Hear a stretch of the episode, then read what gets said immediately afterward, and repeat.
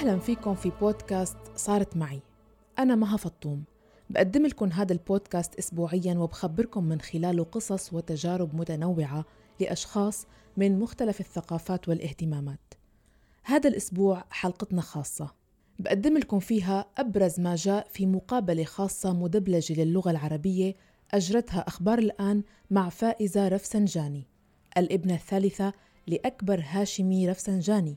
أحد أهم رجال الثورة الإسلامية في إيران والذي شغل منصب رئيس الجمهورية ما بين العام 1989 و 1997 وحتى وفاته مطلع سنة 2017 كان يشغل منصب رئيس مجلس تشخيص مصلحة النظام وقد لعب دورا مؤثرا في اختيار المرشد الحالي زعيما للنظام بعد وفاة المرشد المؤسس.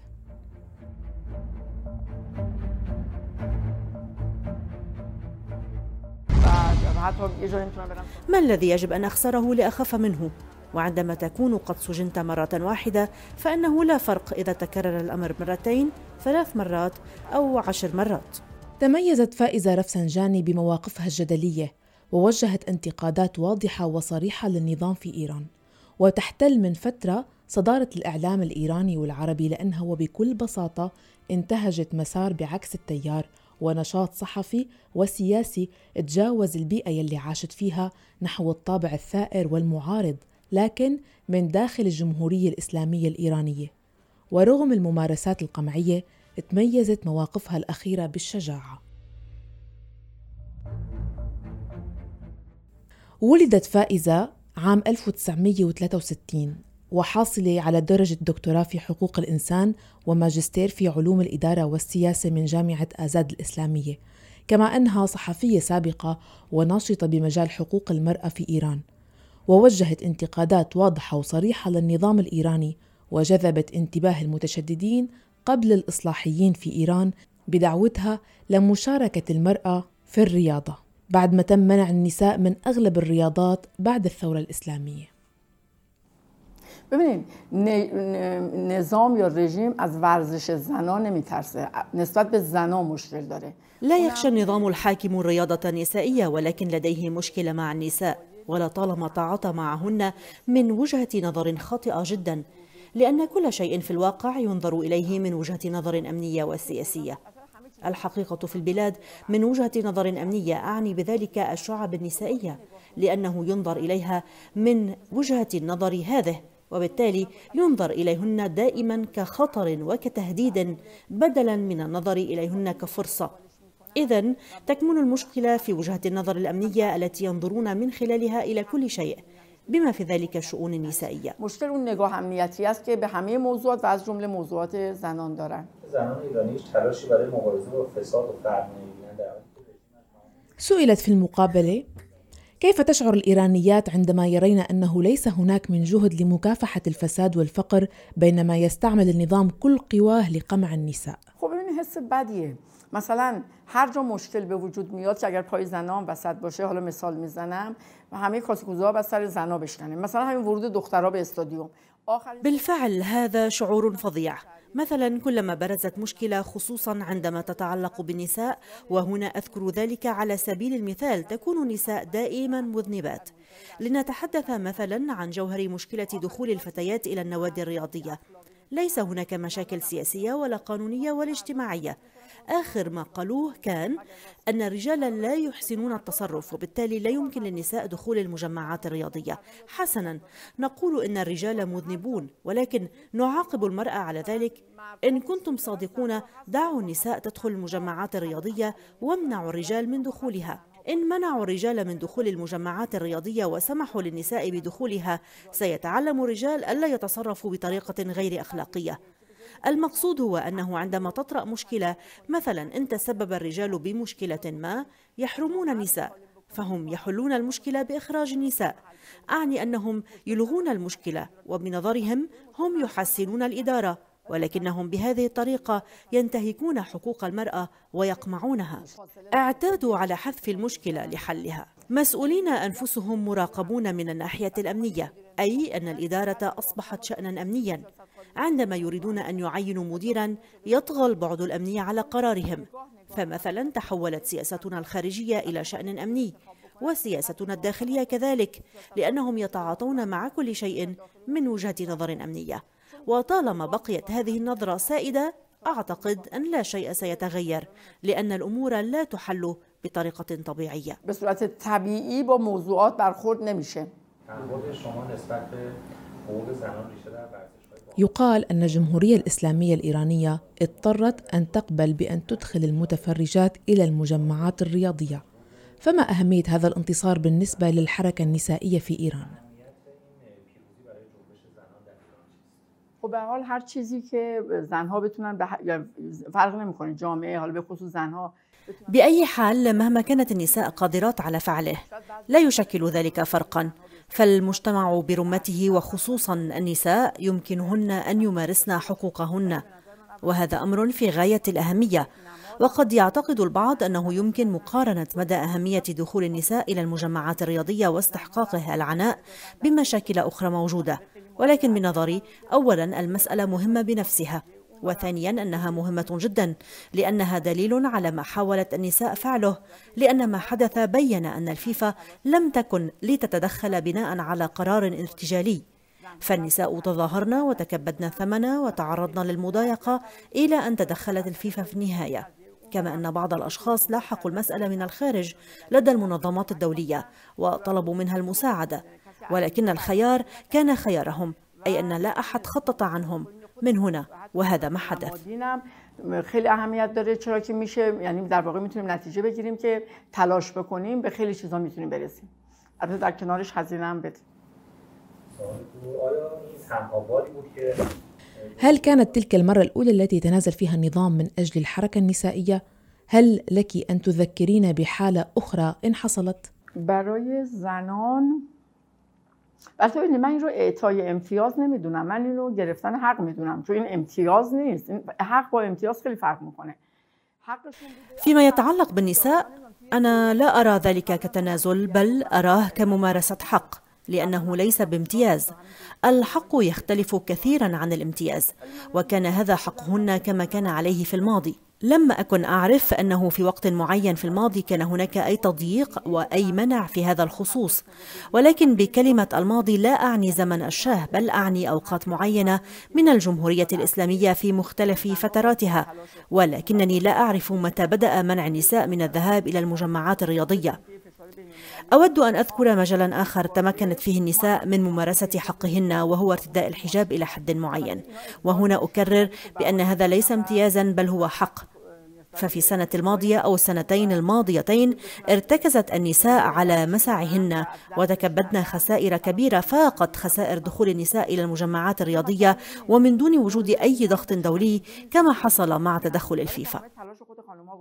نمونه فیفا نشون میده که فشارهای فشارهای بین المللی هم میتونه موثر باشه. في حالة تدخل الفيفا رأينا أن الضغط الأجنبي ينفع.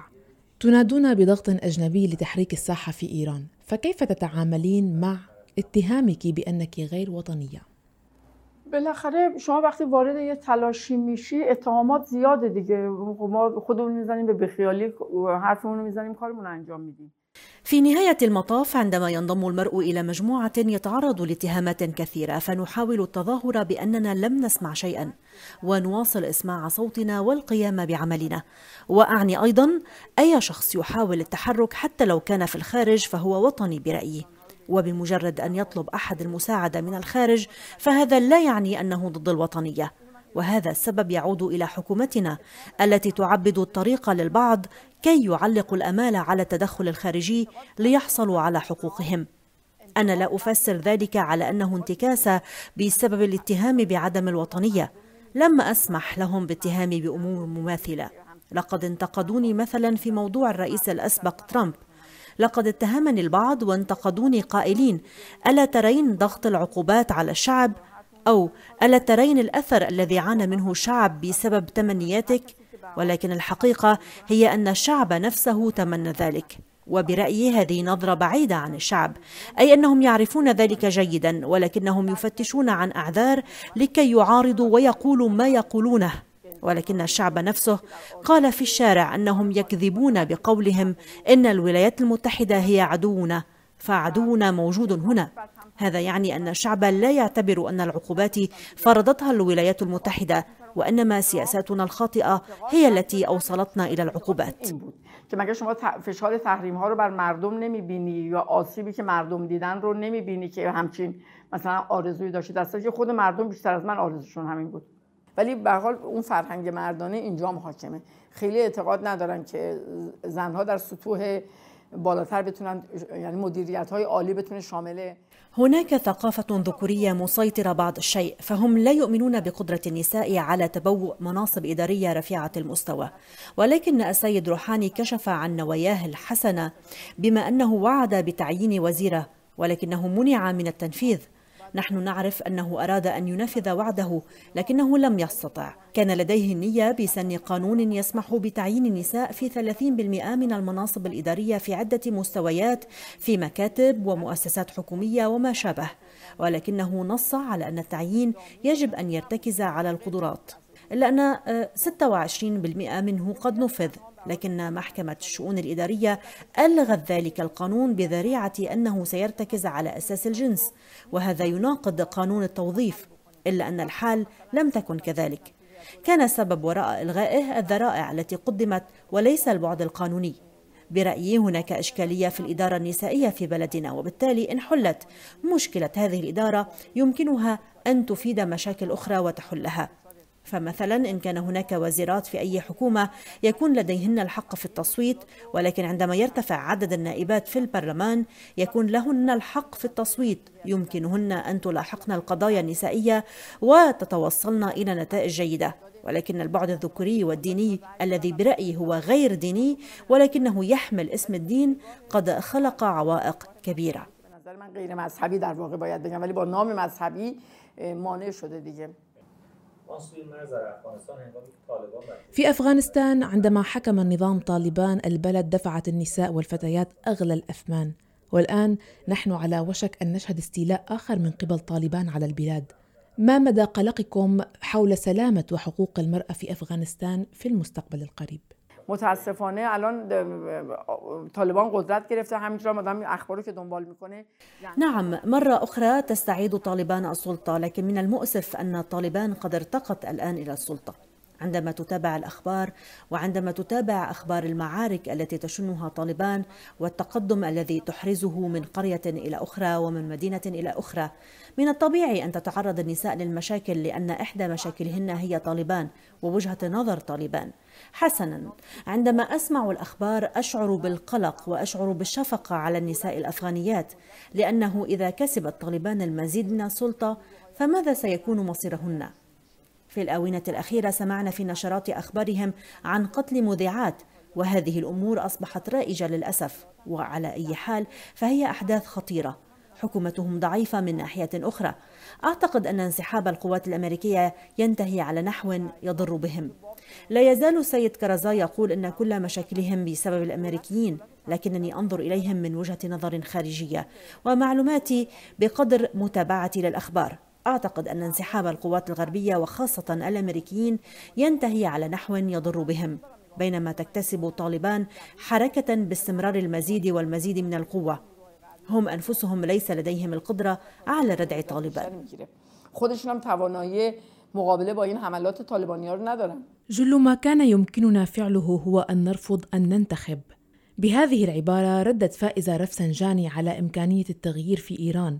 مضيفة أن العبر يمكن أن يستخلصها من لديهم دور ومن يمكنهم أن يستخلصوا عبرا من تجارب الماضي ويسيروا في الاتجاه المعاكس ولا يسيروا على الدرب الخاطئ نفسه. ولم تستثني رفسنجاني لا الإصلاحيين ولا المتشددين من المسؤولية منتقدة سياسة النظام في إيران التي تقلب الشعب ضدها.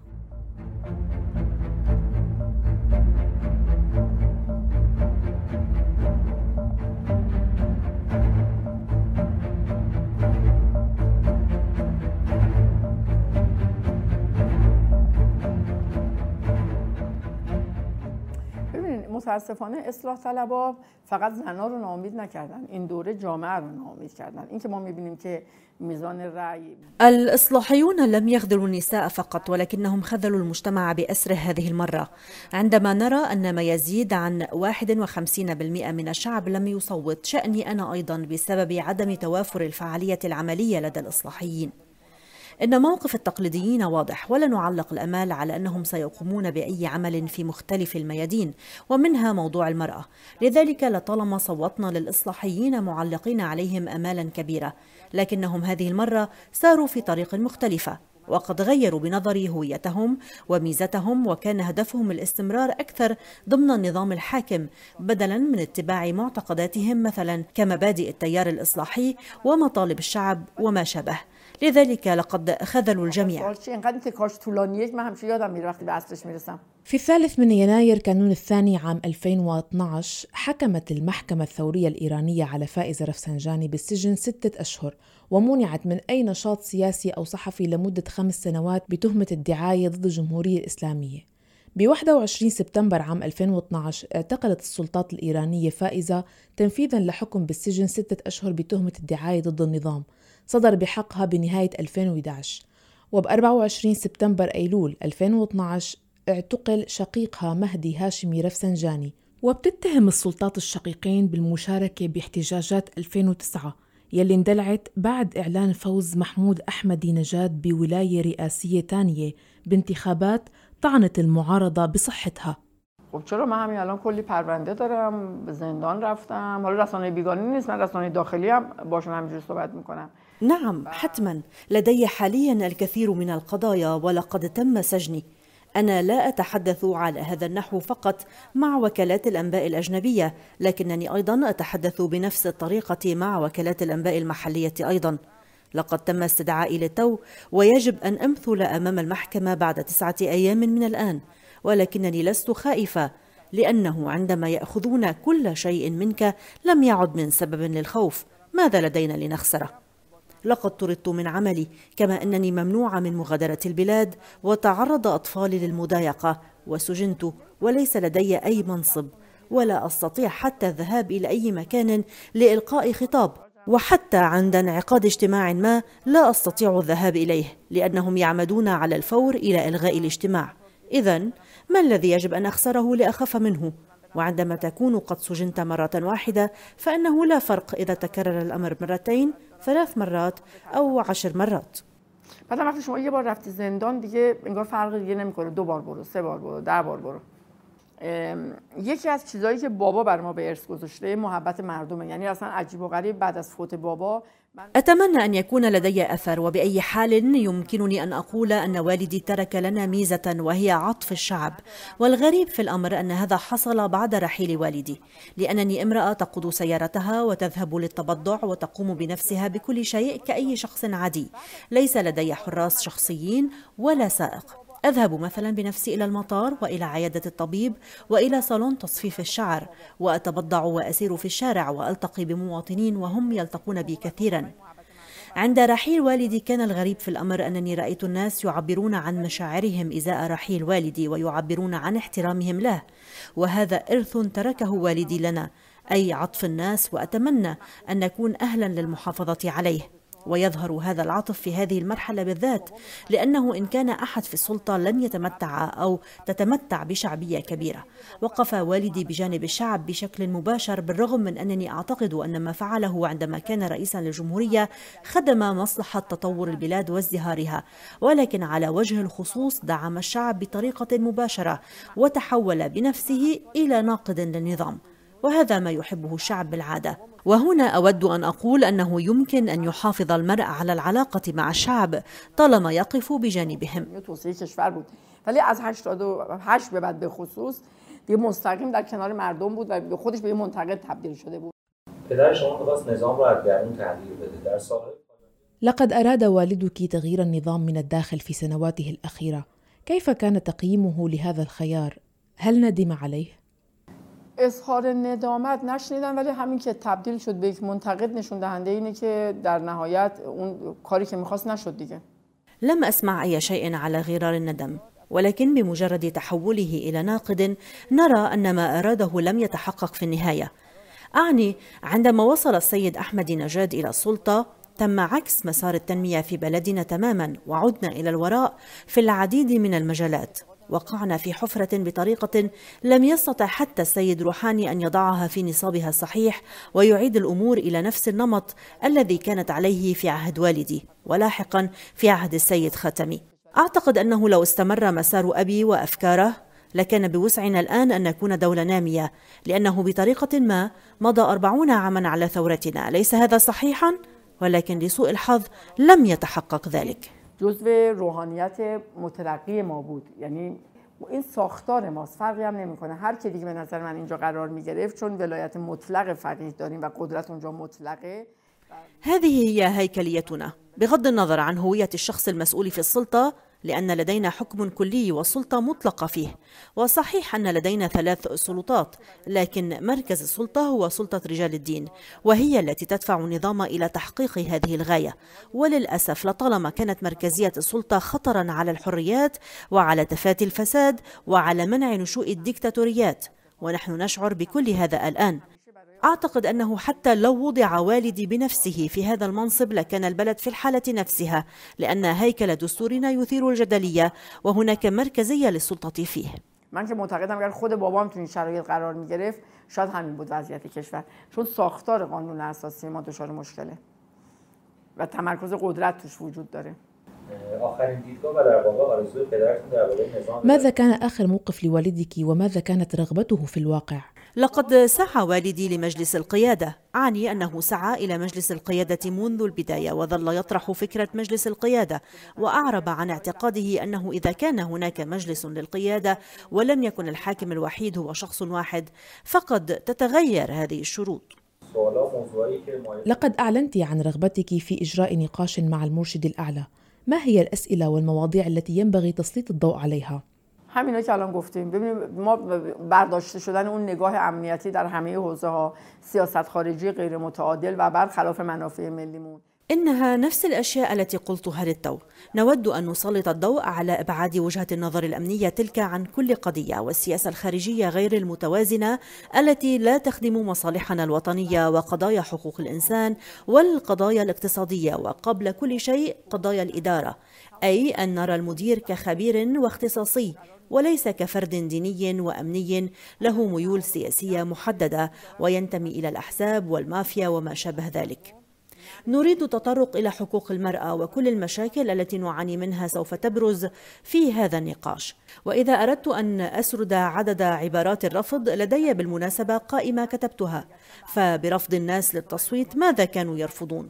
لكنني أعتقد أن ما قلته للتو يكفي حتى الآن لأن العديد من المسائل الأخرى مدرجة ضمنها تحرير السجناء السياسيين وحرية التعبير وإذا أردت أن أضع كل ذلك في جملة أقصد العودة إلى أهداف الثورة لأنني أعتقد الآن أننا لا ننعم بالاستقلال وقد ارتبطنا بالصين وروسيا بسبب العداء للولايات المتحدة الأمريكية. لقد سقطنا في المقلب الآخر كما لا ننعم بحرية التعبير علما أن الحرية كانت من شعارات الثورة لكننا نفتقدها. وبالنسبة إلى الجمهورية الإسلامية فنحن نفتقد الإسلام أيضا. أعني بأننا جعلنا الأشياء السيئة من الأشياء الجيدة. ليس لدينا سوى مظاهر الإسلام ولكن داخله لا شيء اسلاميا. وهذا ما قد ولد معاداة نداریم. و جمهوری اسلامی اسلام هم نداریم. یعنی الان ما باز اونم یه از چیزای خوب چیزای بد میسازیم. ما از اسلام باز یه رویه داریم و داخلش که میریم هیچ اسلامی نیست. و همین سبب اسلام ستیزی شده. هل يمكن لإيران أن تتوصل لنظام يتم فيه وضع قوانين تستند إلى حقوق الإنسان الديمقراطية والعقل دون أن يطغى عليها ما يقره رجل الدين هذا أو ذاك وفقا لتفسيره الشخصي للدين والثقافة؟ به نظر من هر چیزی امکان پذیره. چرا نه؟ بالاخره آدم به امید زنده است. برأيي كل شيء ممكن. لما لا في المحصلة البشر يعيشون على فسحة الأمل. نعم هذه الأشياء يمكن أن تحدث ولكن كم ستكلف؟ والمدة التي ستستغرقها يبقيان مفتوحين للنقاش. ولی حالا با چه هزینه ای و چقدر زمان میبره؟ خب اون جای بحث دیگه.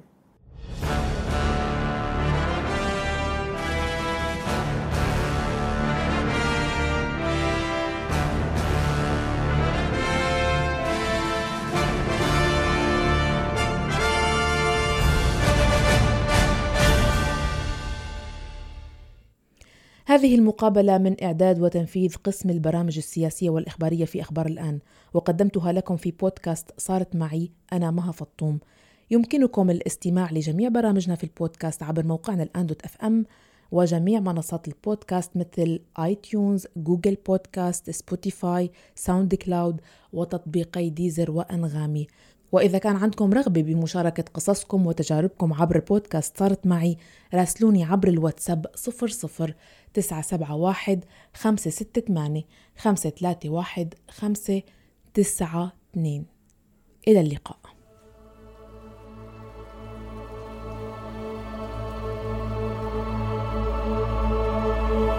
بودكاست صارت معي مع مها فطوم على راديو الآن.